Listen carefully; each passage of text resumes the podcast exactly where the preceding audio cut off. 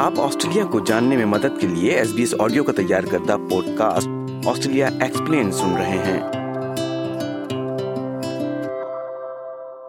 سامعین، آسٹریلیا میں جب دو افراد ایک ساتھ رہتے ہیں، تب بھی ان کے رشتے کو قانونی طور پر تسلیم کیا جا سکتا ہے، خواہ وہ شادی شدہ نہ ہوں۔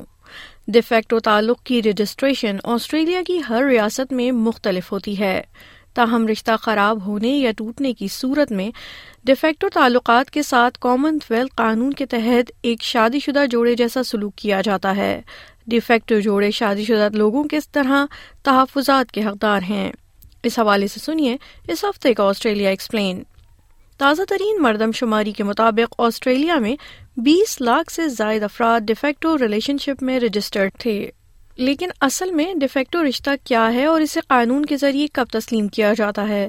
ڈیفیکٹو ریلیشن شپ کی تعریف وسیع پیمانے پر فیملی لا ایکٹ میں بیان کی گئی ہے۔ اسے ایک ہی یا مخالف جنس کے دو افراد کے طور پر بیان کیا گیا ہے جو ایک حقیقی گھریلو بنیاد پر ایک ساتھ رہ رہے ہیں۔ آپ کے تعلق کو ڈیفیکٹو کے طور پر تسلیم کرنے کا عمل اور تقاضے آپ کی ریاست یا رہائش کے علاقے پر منحصر ہیں۔ مثال کے طور پر جنوبی آسٹریلیا میں ڈیفیکٹو تعلقات ریلیشن شپ رجسٹر ایکٹ دو ہزار سولہ کے تحت رجسٹرڈ ہوتے ہیں۔ ایک بار رجسٹرڈ ہونے کے بعد یہ آسٹریلیا میں کہیں بھی قانون کے ذریعے ایک خودکار شناخت فراہم کرتے ہیں۔ نکول ایونس فیملی لا میں مہارت رکھنے والی سڈنی کی وکیل ہیں۔ وہ ڈیفیکٹو تعلقات کو رجسٹرڈ کرنے کے کچھ فوائد پر روشنی ڈالتی ہیں۔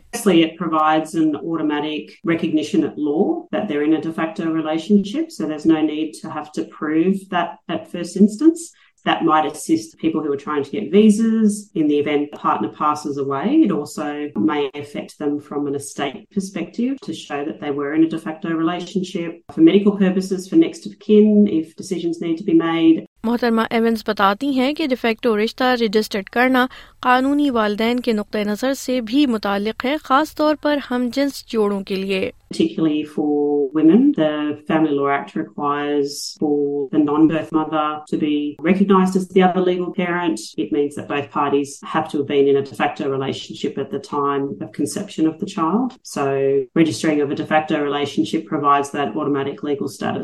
علیحدگی کے معاملات میں جہاں رشتہ رجسٹرڈ نہیں ہے اور دو سابقہ پارٹنرز میں سے ایک عدالت کے سامنے دعویٰ کرتا ہے، جیسا کہ اثاثوں کی تقسیم یا پارٹنر کی دیکھ بھال کے لیے اس بات کا تعین کرنے کے لیے کئی عوامل پر غور کیا جاتا ہے کہ آیا ڈیفیکٹو رشتہ موجود ہے یا نہیں۔ ان عوامل میں تعلقات کی طوالت، اس کی عوامی ساکھ، کوئی مشترکہ مالیت کے جائیداد، جنسی تعلقات کی موجودگی اور جوڑے کا ایک ساتھ رہنا شامل ہے۔ محترمہ ایونس کے مطابق عدالت جس معیار پر انحصار کرتی ہے وہ ہر کیس کے لیے مختلف ہوتا ہے اور وہ اس بارے میں کچھ عام غلط فہمیوں کا خاکہ پیش کرتی ہیں کہ اصل میں تعلق کیا ہے A lot of people think that you have to be in a relationship for two years to be de facto.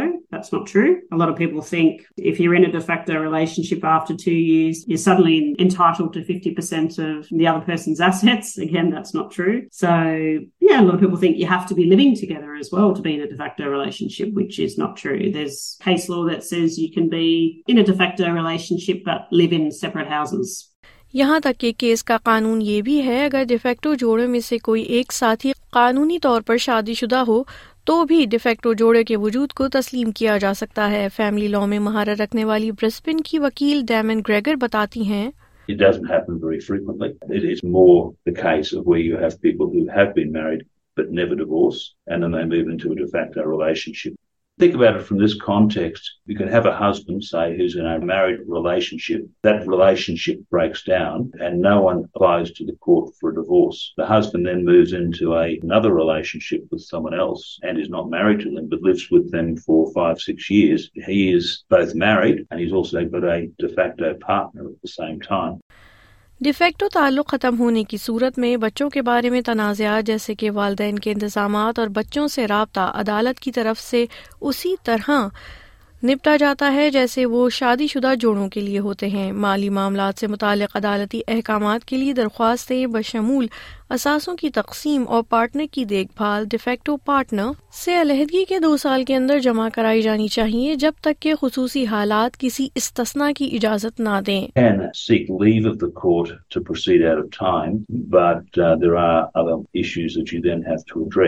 And it's much more complicated. And so it really is a very good idea to bring an application within the two year period. متبادل کے طور پر سابق شراکت داروں کو ایک باہمی معاہدے تک پہنچنا چاہیے لیکن انہیں یہ بھی یقینی بنانا چاہیے کہ معاہدہ قانونی طور پر درست ہے really important thing is it must be properly documented. The two ways of documenting it are either asking the court to make orders by consent resolving financial matters, or you can enter into a financial agreement. De facto جوڑے کسی بھی شادی شدہ جوڑے کی طرح تعلقات کے دوران کسی بھی وقت ایک پابند مالی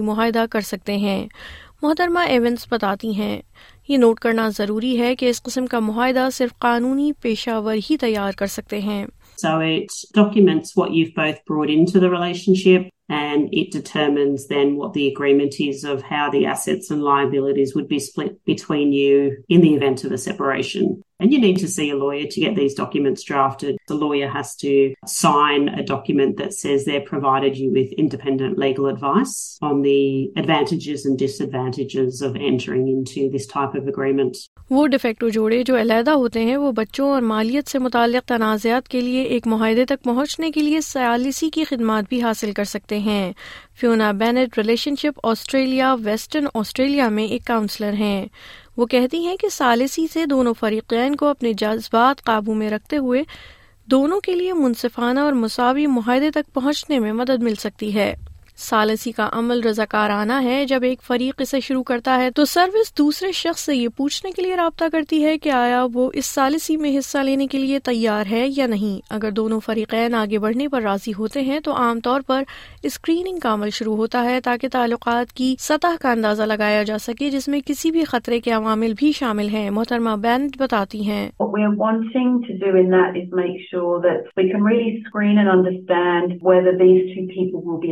To able to sit in the same room, or if they can't sit in the same room, can they at least communicate via a mediator? You know, we really screen for risk in that respect so that we make sure that any sense of family and domestic violence or kind of coercive control is really known before the mediation process starts. در حقیقت سالسی کا سہارا لینے والے الگ ہونے والے جوڑوں کے لیے فائدہ یہ ہے کہ وہ اپنے تنازعات کو با اختیار انداز میں خود حل کرنے کی کوشش کر سکتے ہیں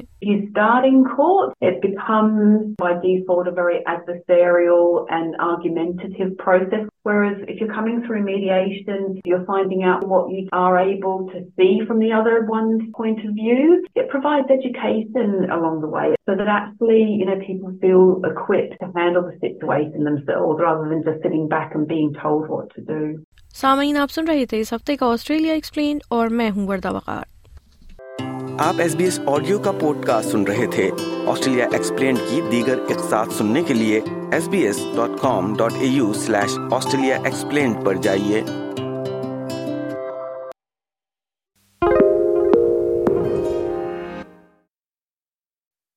Why do people want to be at work?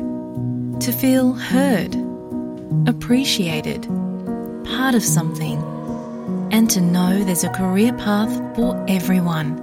Inclusive workplaces are linked to increased innovation, productivity, and employee satisfaction. Make your organisation a place where people want to be. For inclusion and diversity training, visit inclusion-program.com.au.